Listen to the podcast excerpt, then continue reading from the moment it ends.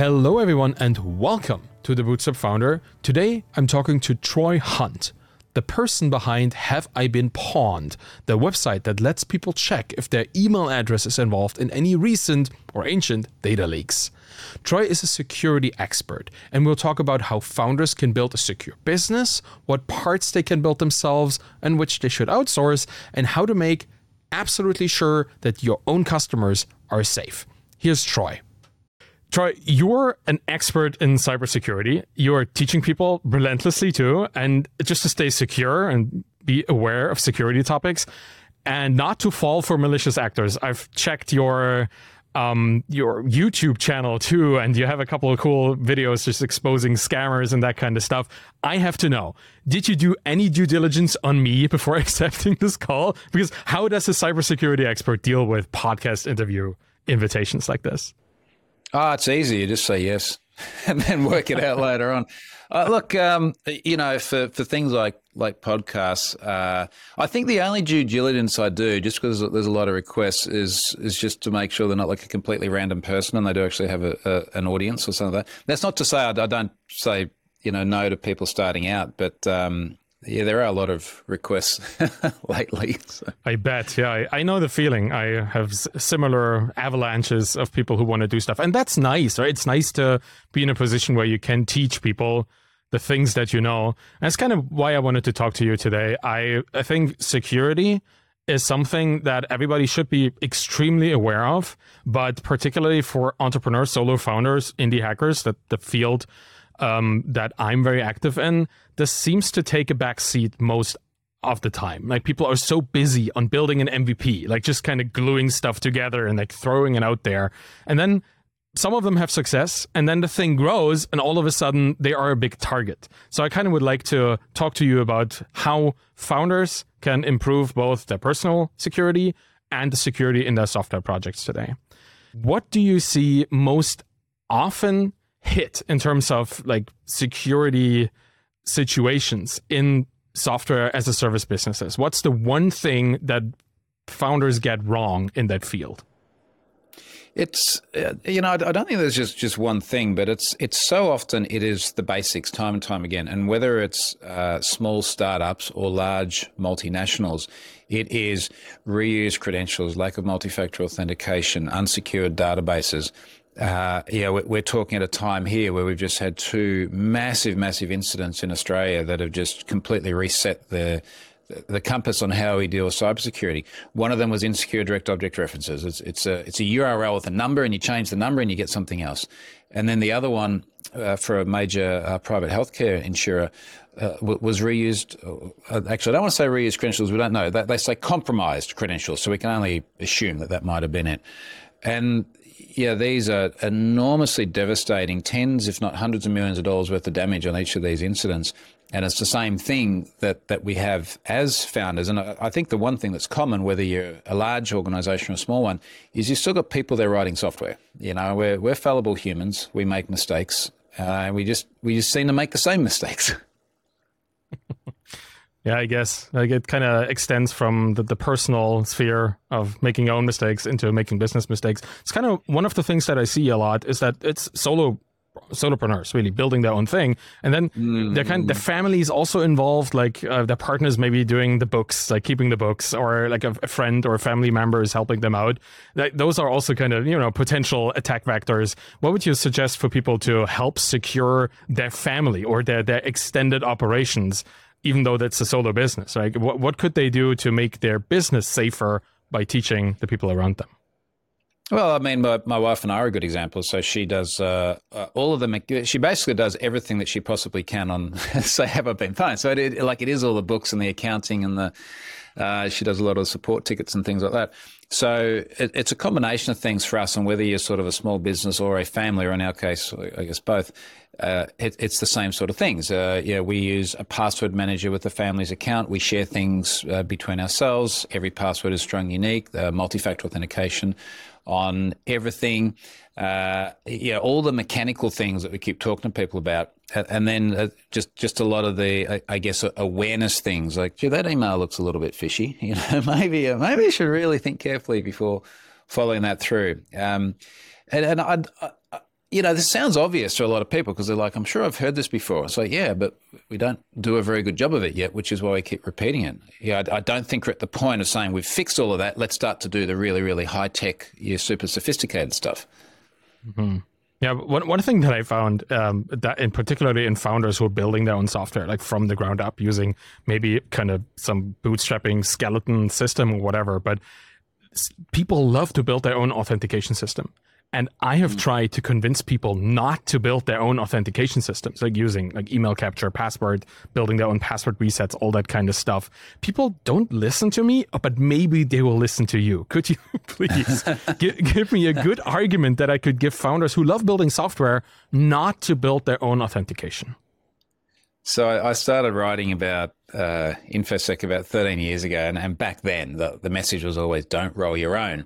And there was a bunch of uh, authentication frameworks built into products like .NET or whatever your favorite software development platform is. Like it's it's built in, and it's not just authentication; it's session management. As everything else is built in.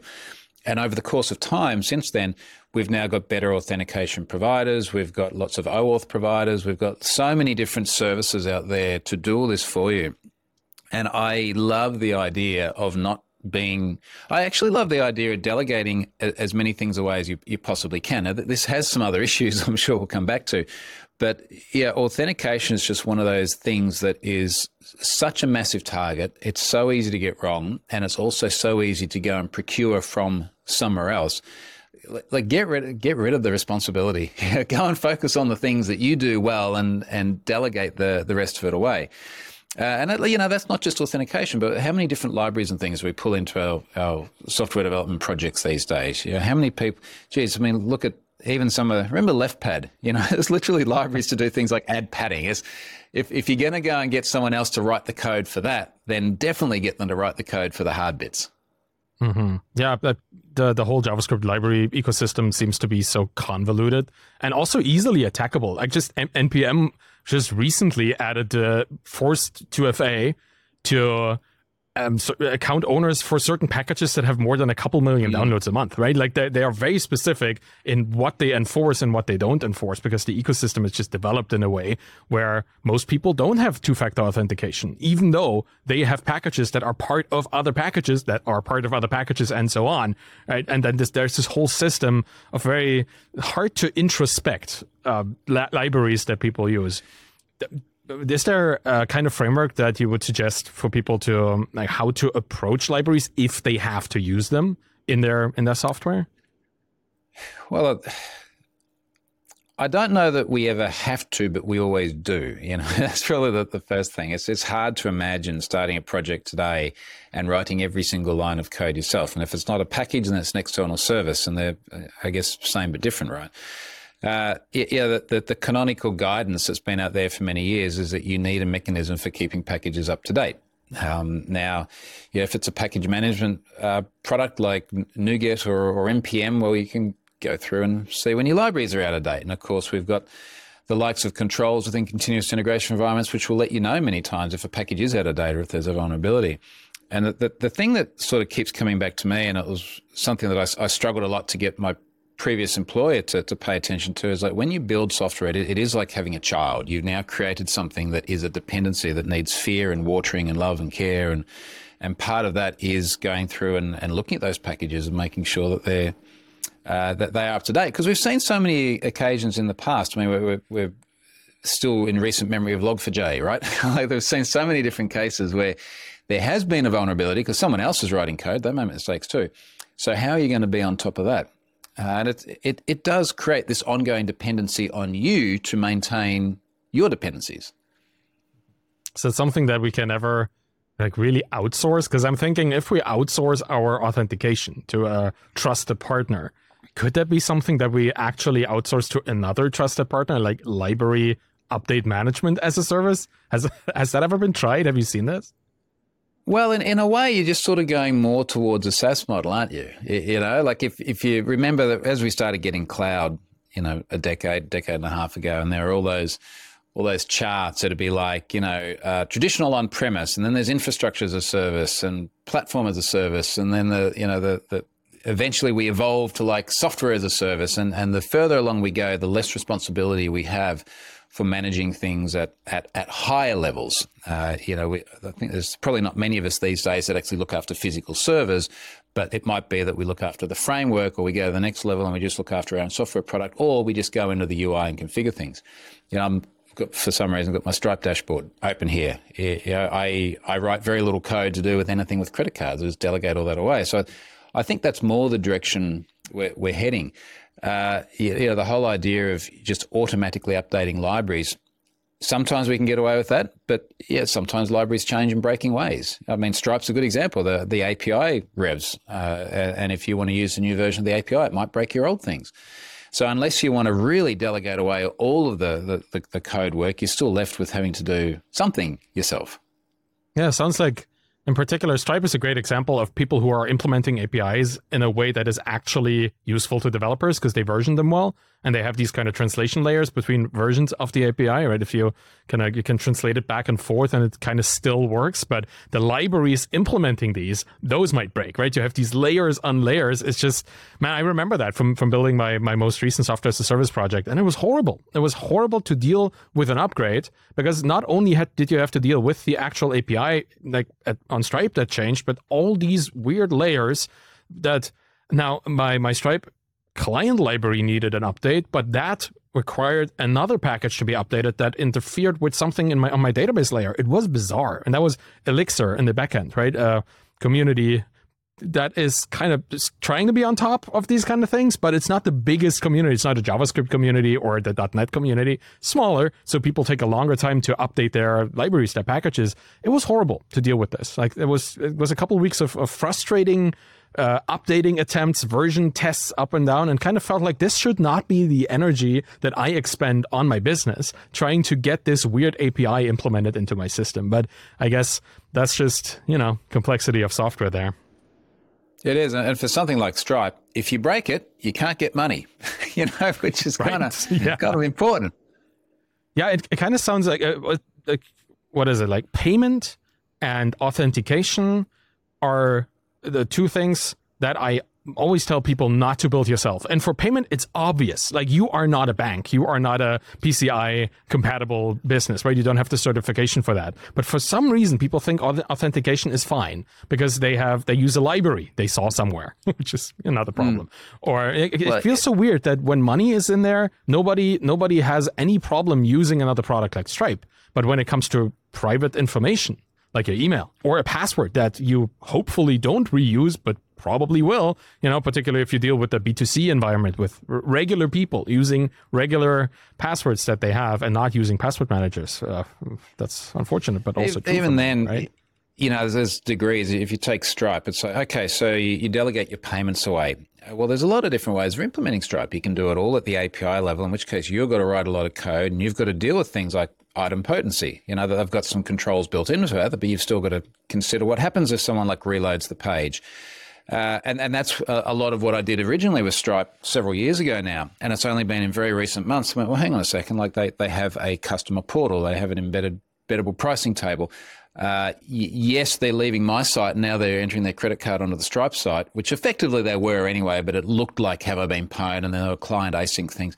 But the, the, the more I can push away I deleted so much code. I felt really good. But I think the, the point is, even when we say let's use a third party service, there's these you know, combination of like handwriting a lot of code and tying together APIs, low code, no code. you know, like where do you end up on that spectrum?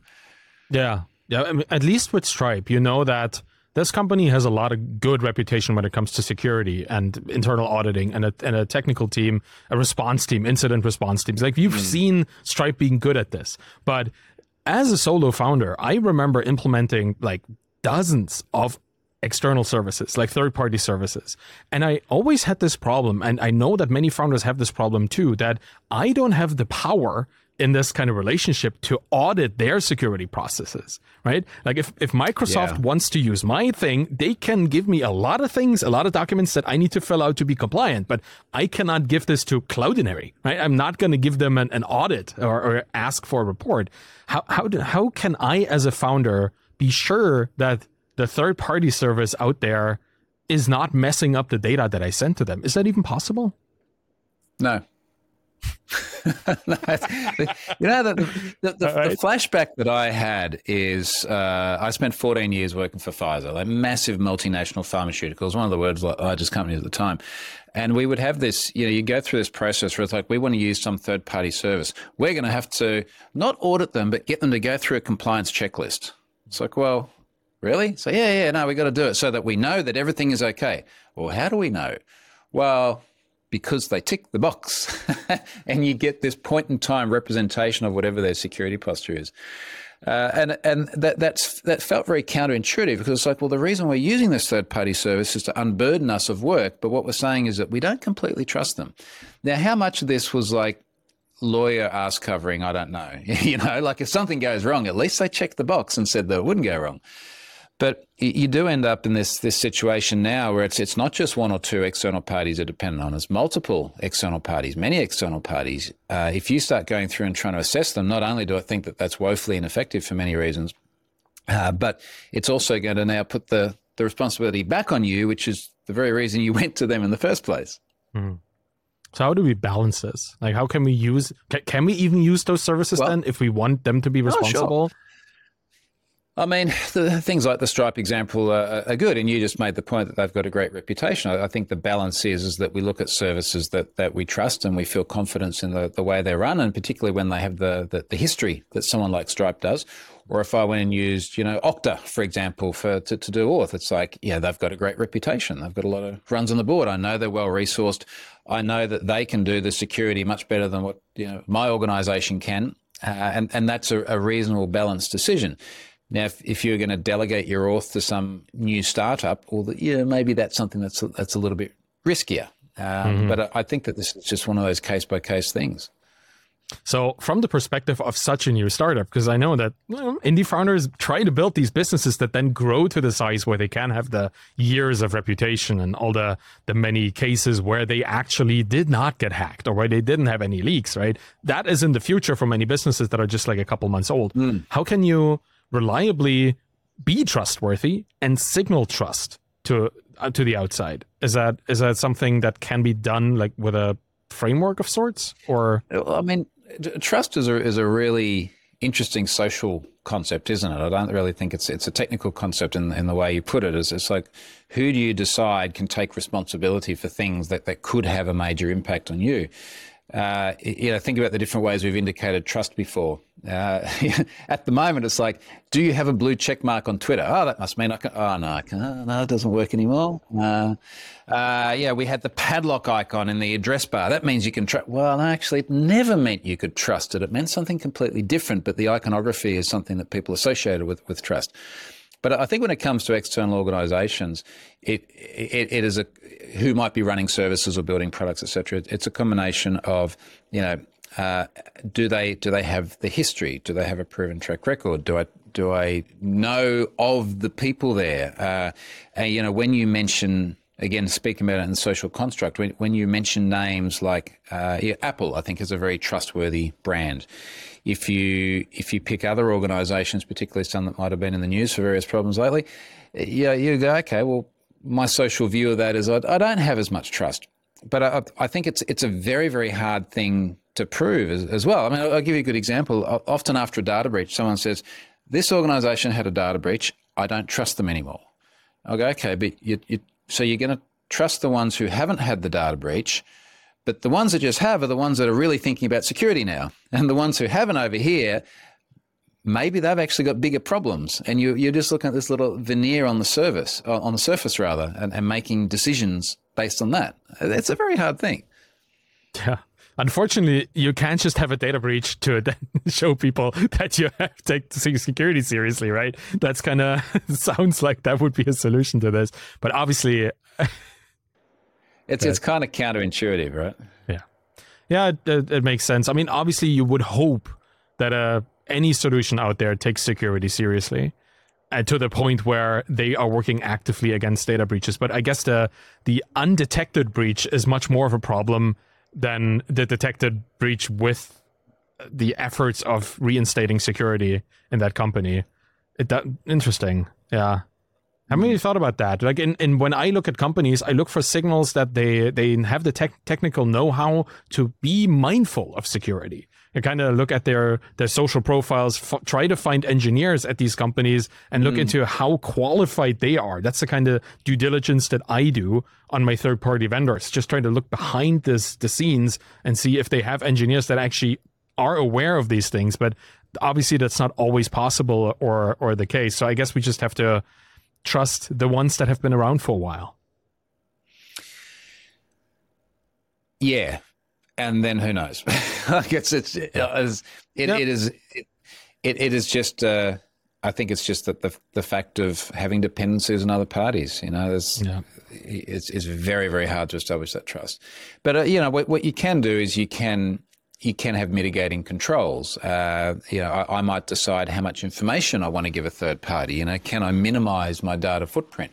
Can I have other controls? I mean, a, a good example is I use things like Disqus on my blog. Uh, so I am re- I am trusting them to do the commenting engine and everything fine, and then not have XSS or something in their in their JavaScript, which I embed in my site. But a mitigating control for that is I have a content security policy, so it only allows uh, a, a, an allow list of scripts from an allow list of sources, an allow list of fonts from an allow, list. you know, so we can put these controls in place to. It's a little bit like the trust but verify mantra, right? It's like, look, I think you're good. I'm going to go with you guys. I'm just going to put some things in place just in case something goes wrong. Yeah. Do you have any suggestions? What kind of suites of tools or what particular tools to use for this? Just like any SaaS founder could implement something any SaaS founder could implement quickly? Well, I think an interesting discussion is to put it like in a technical uh, context. Let, us go back to the Disqus example. Uh, you know, when you embed Disqus or when you embed a chatbot or when you embed Stripe, you know, very often you are taking someone else's JavaScript and you're putting it on your website. Uh, so that's easy, right? Like that's great because then all their JavaScript does all the work. But think about what can you do with JavaScript? You know, what can a bad person do with JavaScript? Well, basically anything. you can redirect malicious software. You can rewrite the screen. You can read any cookies for the domain. You can do all sorts of nasty things. Uh, so is, that is that good? Well, you know, we're doing it for all the reasons we just discussed. Uh, okay, well, what can we do to, to mitigate the, the risk there? Uh, and I'll, I'll, give you sort of some very discrete examples. We've seen things like there was a, a service called BrowseAloud, which would allow you to uh, it's an accessibility tool. You just drop in a piece of JavaScript and you put that on your website, and then you get a little accessibility icon, and then it can do screen reading and things like this if someone is visually impaired, which is fantastic. Now, they had their script compromised and they had a, a crypto miner injected into their script. So the crypto miner then ran on every single website that had embedded this chatbot. Mm. Since then, they've done two things that make this much better. So they're using sub resource integrity, which is uh, a mechanism which is able to say this external script dependency, this is the hash of this external script file. Uh, that hash is then stored on the website consuming the service. If ever the script changes, it doesn't match the hash, the script doesn't run. So we've got a way of, of verifying in a technical fashion that we are still getting the same thing that we thought we were when we built the service. Uh, and then they've got content security policies as well. So we can say, look, BrowseAloud is allowed, or, or rather, your website is allowed to embed a script from like browsealoud.com. It cannot embed a script from anywhere else. So if someone does manage to somehow compromise that script and get other nasty things in there, well, then it, it won't execute. And, and the cool thing about this is that it's like it's free stuff. It's built into the browser. It's been around for years. It works with everything. So we do have technical controls on top of all the sort of social controls we just discussed to, to make sure that, that things do only behave in the way that they're meant to. Mm, that reminds me of the whole browser extension situation in the Chrome Web Store, and oh, people God. like I, yeah. the the business that I ran had a browser extension, and I um that was part of the whole interaction with the software. We integrated. It was an online teacher like productivity tool that we had, and they had online classrooms, so we integrated into that through a browser extension and I got I think 20 emails by people wanting to buy my browser extension because they really liked yeah. what I was doing. You know, those yeah, kind of things. Do yeah, exactly. They're going to inject something in it, right? And is there is there a way for a regular user of a browser like Chrome or Firefox to kind of prevent these things from updating themselves or just taking over? Like, is there any way to control the browser extensions you have in your browser? So here's a fun story on this, and I'll, I'll, answer that question in a second. But I just wanted to find the exact words. So just after this this podcast, I'm going to go and visit my son's school and talk to the IT department in there about managing devices uh, because they, I, I, like basically every school, I don't think they have a good position on parental controls and things. But I, would written a story or a blog post about kids uh, and access to devices. And I gave an example here where my son said, look, a lot of his friends on their Windows PCs are running this browser extension. He would like to run this browser extension. And it's called uh, the Predator tab. Now, this just basically puts like Predator theme on your browser. And I got a screen grab of the permissions it wanted here because this was a teachable moment for him. Now, this extension can read and change all your data on the websites you visit, replace the page you see when opening a new tab, read and change your browsing history. And I'm like, why does it need to do this to put like Arnold Schwarzenegger and the Predator like somewhere on your browser? This is just nuts. Why are you doing this? Now, to, to your question about sort of disabling things from updating, the, the, the, paradox we then have is we go back to the thing we are just discussing, which is software has bugs, it needs to be updated, it needs to be maintained. I like the fact that, say, on my iPhone, it just automatically updates when there's things, and I need to give it an OK for a new version of iOS, but I basically don't think about it and I just take all the changes.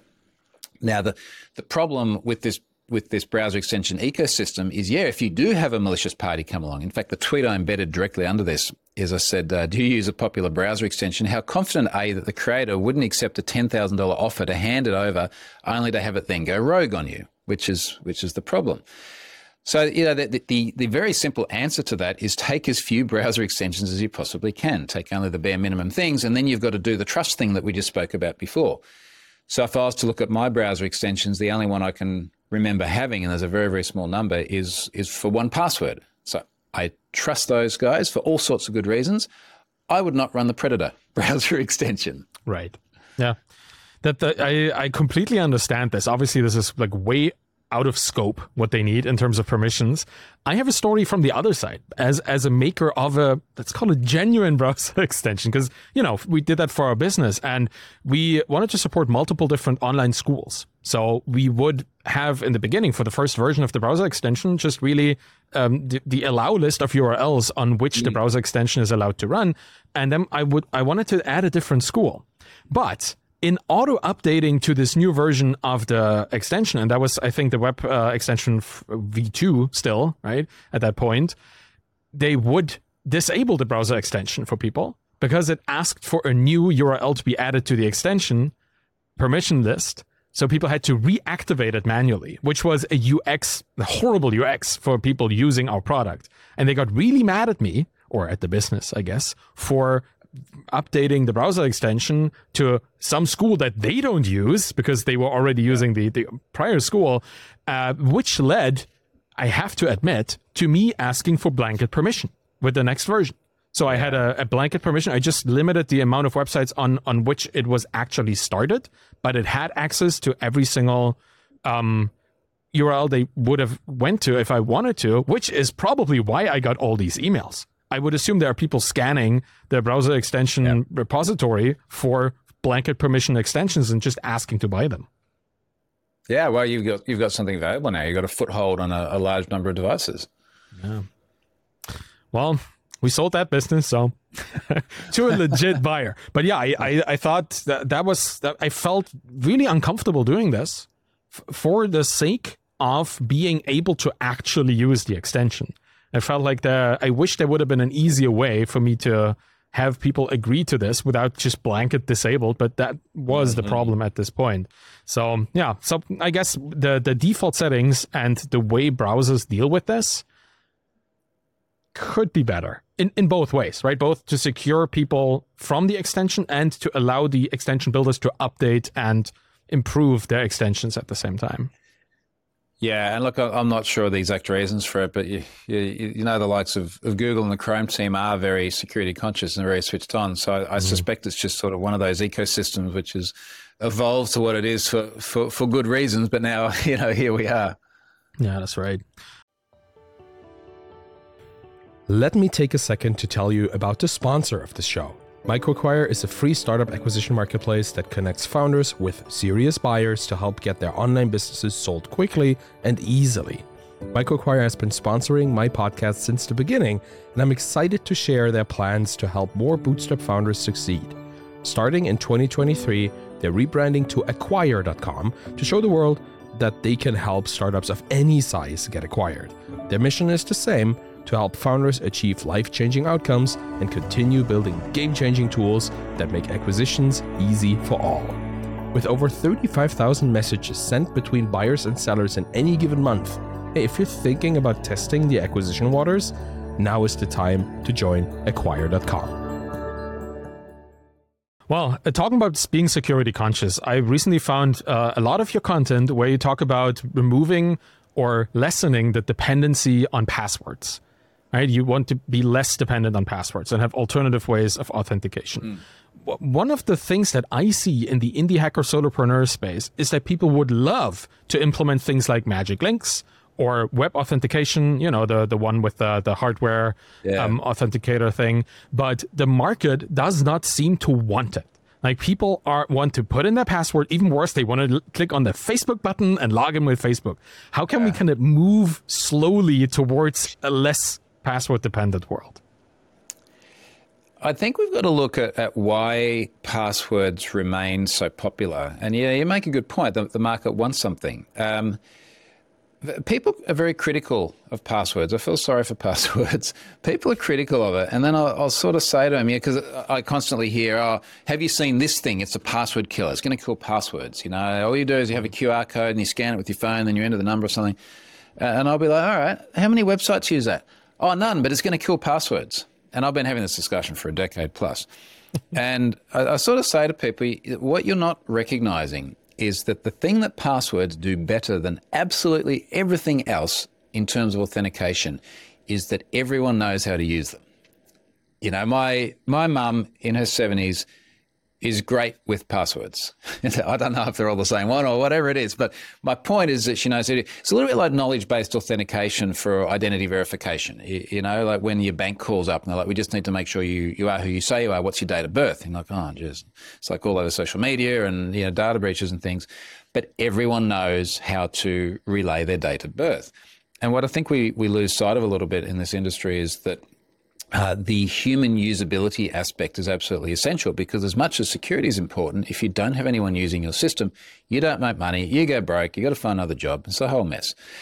So uh, they're really, really effective with humans, and, and then we've got to sort of say, okay, well, how can we how can we still move in the direction where we recognise that passwords are fallible and they've got lots of problems, but we also recognise there's a certain way humans like to interact.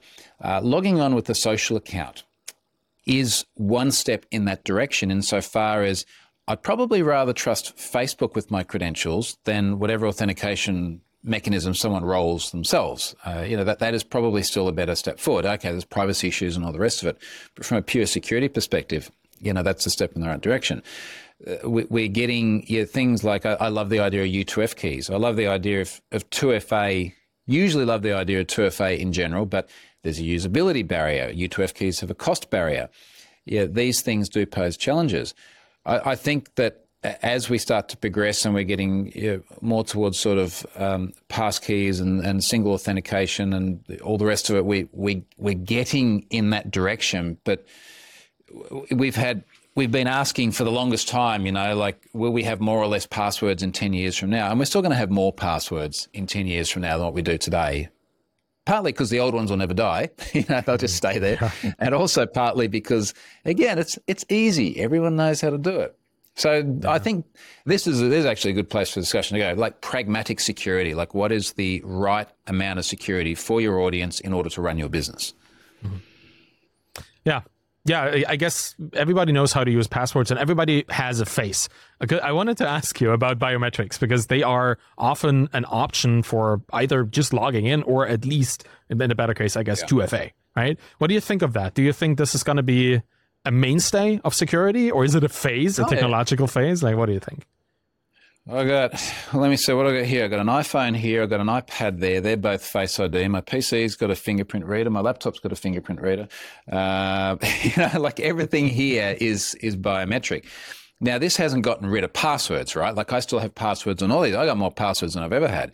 But what it does is it gives me a mechanism of authenticating which is uh, less friction and less at risk of someone else observing it. You know, I often have like um, uh, news crews and things like that will be in the office, and so I can just put my finger here and I log on, and no one's seeing anything over my shoulder they can they can reuse. And then you get people say, well, you shouldn't use biometrics because if your password gets compromised, you change it. If your fingerprint gets compromised, you can't change it. Well, you can. It's not much fun, but you can change it. but also, and this is where we come back to pragmatism again as well. You know, you think about the the difference in the risks. If my son, who's 13, gets your password, he can immediately log on to any of your services, assuming it just needs a password. If my son gets the glass that you've been holding because it's got your fingerprint on it, good luck. You know, like what happens next? I think you need some sticky tape and like some acetone, and then you get a saucepan and some gummy bears and you melt them down or something. And, and then you got to get it right within the first number of goes, or the thing locks mm. out and falls back to knowledge base, or, or rather falls back to a password. So the, the, the biometric thing doesn't replace passwords. It decreases our dependency. It gives us many other good ways of authenticating, uh, and it, it is it is not the same risk as a password mm. in any way, shape, or form. I think they're a positive thing. Yeah, I agree very much so. And I I've heard a couple of things like the the Chaos Computer Club in Germany. They were like taking pictures, high res pictures of German yeah. politicians, the Angela Merkel thing, right? And then got their yeah. fingerprints from a reflection of a glass on the picture and then printed it out. And yeah. it, it was it was kind of a proof of concept more than anything else. And it kind of shows you like the level of target that they're looking at with yeah. these high effort things. But for most people, a fingerprint is probably much safer than well let's talk about other alternatives like sms on mobile phones as a 2fa thing what do you think about that why is that still around well, f- first of all, we've just got to be clear that two factors is always going to be better than one factor, no matter how it's done. If, if we assume that one factor is just a password, uh, if you have a password and something else, it is always better than just a password. Now, often I've seen people say having 2FA with SMS is worse than having no 2FA at all. No, it's like you, you can't count. You know, that's your problem. it literally two is greater than one. It is it right. is better. Uh, now, very often, what they mean is is that if you have set your account up such that you can do account recovery via SMS alone, then that's a problem. And yes, that is a problem, but that's not 2FA. That's back to 1FA, and it's a single factor which has various weaknesses in it. So, yeah, SMS works well in insofar as again, my parents know how to SMS, but no problems at all with them receiving a text message. Uh, I would like them to use a soft token, an Authy or something like that, because it's it is a more secure mechanism. But that is a barrier to entry. I've got to explain that. Not only do I need to explain that to them, but then when they roll their device in a year from now or something, I've got to help them migrate that. Otherwise, they get locked out of their account. Mm-hmm. But even then, it's phishable. So we'd rather U2F, having a physical cryptographic key. Mm-hmm. But then you've got to have the key with you. You've got to buy the key. You know, like there's other barriers to it. And I, I think really the, the, the best way to sum all of this up is we have different mechanisms with different strengths and weaknesses. There is not one right solution, and you've got to look at your demographic and figure out what is what is the most appropriate thing to them. And it might be a combination of the offerings. Many services allow you to do 2FA, SMS, soft token, U2F. Yeah, let your customers decide. Yeah, obviously it depends on the customers, right? If you sell to cybersecurity experts, you probably can have a pretty high expectation of their them wanting or even like needing Uh, a 2FA system that does not have this one factor fallback situation that can easily kind of circumvent the the whole security paradigm. But if you sell yeah. to regular people, I think, yeah, you, you have to give them options, which is the, the great thing about services like what Okta offers or other authentication providers, right? You can set these things specifically on their platform for your business or whatever. And this is obviously not an advertisement for these services, but the idea that you don't have to build this and it's yeah. there for you to use is already so much better than having yeah. just uh, like salted hashed emails and passwords in your database. I always I think of like the moment you put this kind of information, particularly passwords into your database, you're just painting a gigantic target on your back or on your front, on your whole business, right? If, if people see that you roll your own.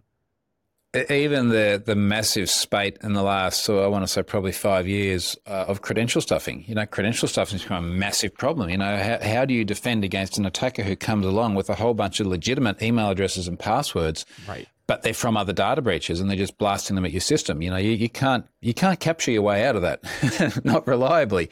Uh, so that yeah, this is why the, we, we keep saying Okta again, no, no affiliation, but it's a well known brand. Yeah, this is why those sorts of services are great because that that's their problem. Yeah, it's it's also why you um, partnered with 1Password, right? Like the the idea like that have I been pwned partnered with 1Password, which was, I guess, controversial. I remember a lot of Hacker News comments where people got really mad back in the day, but oh, you know, p- people always do on Hacker News. That's kind of their mo. Don't read so, the comments. Honestly, I, I love the idea. And 1Password has been a darling of the indie hacker scene too, being bootstrapped to a certain yeah. point and only like raising much later. So I really enjoy the whole journey of that business and obviously also the product. But I think with your partnership with them, you you gave the the password manager that was already a good idea to begin with for anybody this additional layer of kind of crowdsourced security right by by knowing what uh, leaks they were in what kind of um, password or credential stuffing potential this yeah. each individual credential could have i think that was great and i wanted to talk to you about this partnership because as i said Hacker News didn't like it, or well, what do they yeah. like? But how did that how did that feel uh, for you? Because earlier we were talking about having a trustworthy reputation as a provider. You going with 1Password was that built on having a trust built based relationship with them over the years?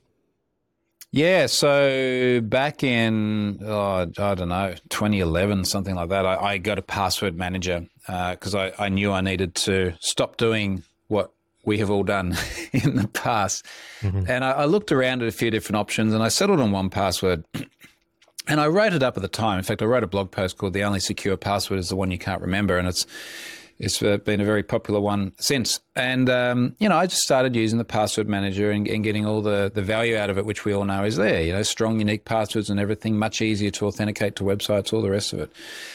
And you know, uh, over time, we just ended up chatting because we're in a similar you know, operating in a similar sort of space. And then I catch up with people in person when I'd travel for conferences and ended up just having a, I guess, a friendly relationship with them. And, you know, when we speak about trust before, we said, how do we establish trust? Well, for me, one of the ways I've established trust is getting to know people that are behind services.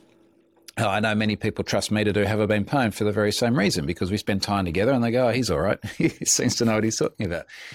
so this is what was happening with 1Password. And then I, uh, I launched the, the Pwned Passwords API so that you could take a password, or rather a, a partial representation of a hash of password with this cool anonymity model, uh, and check whether or not it had previously been in a data breach. And I, I pushed this out.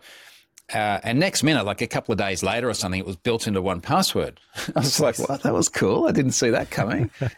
and they'd just gone out and done it in a, you know in the most indie sort of way, I guess. Uh, and it was a, just a super, super, super cool feature and and things just kept you know rolling from there. Just people that that uh, that have a mutual respect for each other and, and both build some cool products. And that's that's about that's it, really. Nice. That's such a cool story because it just shows the alignment that you both had, like you, both you and the company, uh, to be just make more awareness happen in the community or in in the world at large about these things. That is wonderful. I that's what I thought. I, I was not one of the people criticizing it back then because I thought this is actually a really smart thing to do. Like this is bringing together two things that I like, and why would I criticize it? But there were there was criticism at the time, right? Were people kind of afraid of it going commercial? Like, I mean, have I been pwned? Uh, did they fear? Well, that to go away? F- from memory, the, the, the, primary criticism was, was, people saying you shouldn't just be recommending a single password manager. Mm. You should be saying go and use a password manager and make it more generic. Now, to, to be clear, like every time I do any media or, or press and I'm speaking to the masses, I, I, do talk about using a password manager. I rarely right. say 1Password, in, in, part because now I'm on the board of advisors, so I do have a financial interest in their success. So I don't want to conflate those two things. But the the, the point I made at, at the time is, a, and, and actually this relates to have a uh, 1Password having product placement on Have I Been Pwned as well. And I said, look, you know, the, the vast majority of people who come here and search for their data and find themselves breached are normal, everyday people. If I just say, go and get a password manager, good luck, they'll be like, oh, what? Uh, notepad? you know, like, what, what do I do? Uh, and then, then people say, well, you should just put a list of them. So, well, okay, well, now you've got the paradox of choice because you've got all these different password managers and you've got someone like my mum or dad in their 70s going, you know, go and choose one. Good luck. Yeah, I would much rather stand up and go, there is a product that, that I trust, that I use personally. Uh, and yes, we now have a commercial relationship as well, but this is how we got there. This is the reasons I chose them. Go and use those ones. And, and I, I think it's fair to say that 1Password is probably the most well known, trustworthy password manager out there, maybe in part because of things like the relationship with, with Have I Been Pwned. But I, look, I, I don't I don't feel like I have to please everyone either. You know, if there's some people that are unhappy about it, well, don't listen to me. Yeah, go and do your own thing. But this is the way I've decided to run it. Did any other password manager company reach out to you or any project?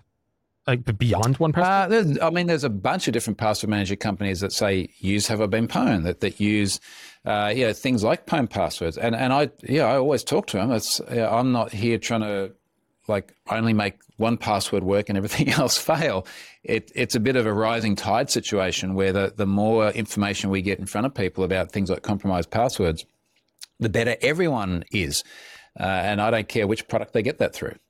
Mm-hmm Yep, that makes sense. Obviously, you, the the goal is to educate, right? The the goal is not to pick and choose. Mm. The goal is to kind of provide the surface there.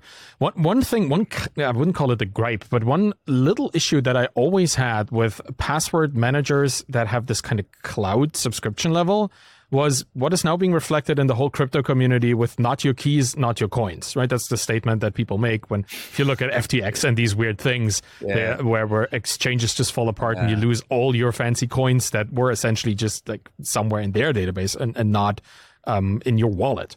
How would you respond to this in terms of like password managers that are cloud based and, and cloud, uh, I guess the, the center of truth, like the, the point of truth is in the cloud? Um, uh, how does it translate to you?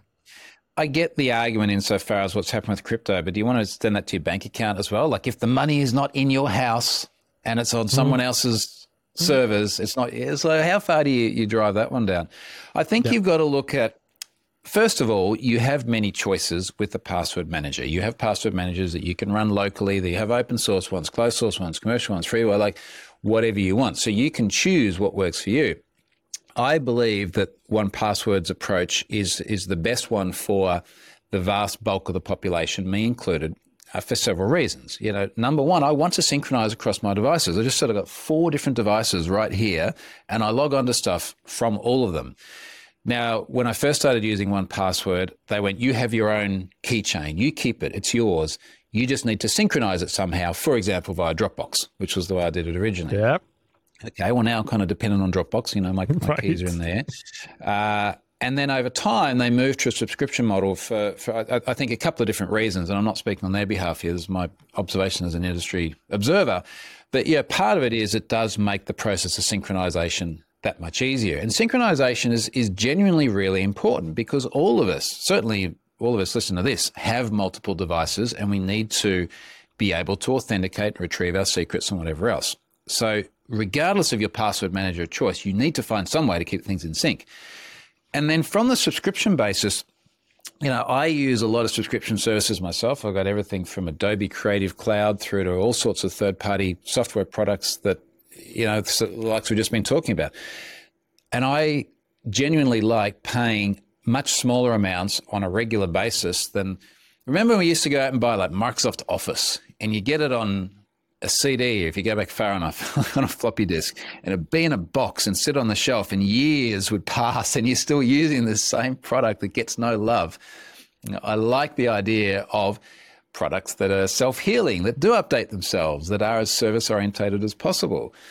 And particularly the discussions we just had about, you know, how do we delegate away things that, that you really don't want to be your responsibility? Well, using a service as opposed to a software product does that.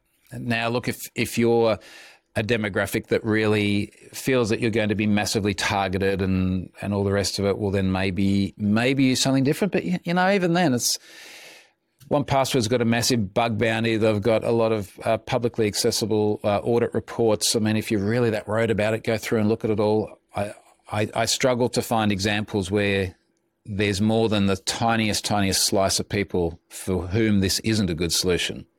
Yep. Yeah, absolutely. And you make a, obviously a persuasive argument, like particularly with the self healing, and just expanding qualities, right? If there are new problems, they can integrate it faster. And synchronization, obviously, too. Here's another one coming like from the the indie hacking sphere, because as somebody who went through a business acquisition, a software as a service business acquisition, we had to hand over all our credentials. Right? That was part of the deal. In fact, mm. that was actually most of the deal was just giving people our keys to a 1Password vault. And that was the whole transition because they had everything in there. Our SOPs were in mm. there, all the process documentation was in there, links to Google Drive, links to whatnot were secure notes. Like you can literally run your business, at least the, the legal parts of it, in a yeah. password vault and just hand that over in one fell swoop and that that is it. So not doing this would have required us to send over massive emails with clear text passwords. That kind of stuff didn't happen because we had the vault. So that is another yeah. really good reason to build your business at least on a password manager. Yeah, yeah, yeah. I, I, think that's that's an important. And uh, if you think about it in a broader capacity, it's it's not just passwords. It's like secrets management. There's probably lots of things that you have that that you would consider secrets. Um, know, certainly in, in, for me, between myself, my wife, and my kids as well, like we have documents that are secrets. You know, we have credit cards and passport details that are secrets. In an organization, you might have keys that are secrets or other processes and things that are secrets. And if you look at it at a more macro level, uh, yeah, where are you going to store that? Yeah, secrets, man. I'm I'm just thinking about the latest tweets by Elon Musk, where he walks through the office and takes pictures of people's screens, yeah. exposing host names and user usernames man, that is these are secrets that should be managed as well, right? well, I always wonder when you see pictures of that, and and you know, I'm very conscious as well. If I take pictures of something and then I put it out there, uh, what is actually in the pictures? Uh, and there are certainly times where I take pictures and I deliberately put things in there that are a bit obscure that I want people to try and look at just to sort of see what happens. I, I wonder with you just never know with him, right? Like, is he playing at multiple levels above us, or is he just is he just screwed up? yeah, the, the 4D chess uh, theory, right? You, you don't yeah, know. Yeah, yeah. You don't know. Well, I, I certainly hope that he's not actually exposing Twitter secrets to the world, uh, as as few as there may be. But a hostname can be your gateway into a whole architecture, right? You don't you don't want your infrastructure compromised by just like one photo. Yeah. Oh, then uh, there's a valid question around how secret should something like a host name be. But yeah, anyway, yep. there's another rabbit hole. Yeah, I guess. Well, I'm I'm super grateful that we went through all the rabbit holes that we went through today in, in terms of security advice. I'm uh, very thankful for you showing up and being on my podcast today. If peop- if you want people to connect with you and find out more about you and your work, where would you like people to go? Oh, I mean, troyhunt.com's easy. Uh, whilst it's still there, Twitter, uh, Troy Hunt on Twitter. Don't screw it up, Elon. Come on. Uh, uh, so, yeah, look, I'm still in those places. Well, thanks so much for being on the show. Um, that was really insightful. And I hope people will be more secure in the future and build businesses that are secure and secure their customers' credentials as well. So, thanks for being on today. Cool. My pleasure. And that's it for today. Thank you for listening to The Bootstrapped Founder. You can find me on Twitter at arvidkahl, A-R-V-I-D-K-A-H-L. You'll find my books and my Twitter course there as well. If you want to support me in the show, please subscribe to my YouTube channel, get the podcast in the podcast player of choice, and leave a rating and a review by going to ratethispodcast.com slash founder. Any of this will help the show. So thank you very much for listening and have a wonderful day. Bye bye.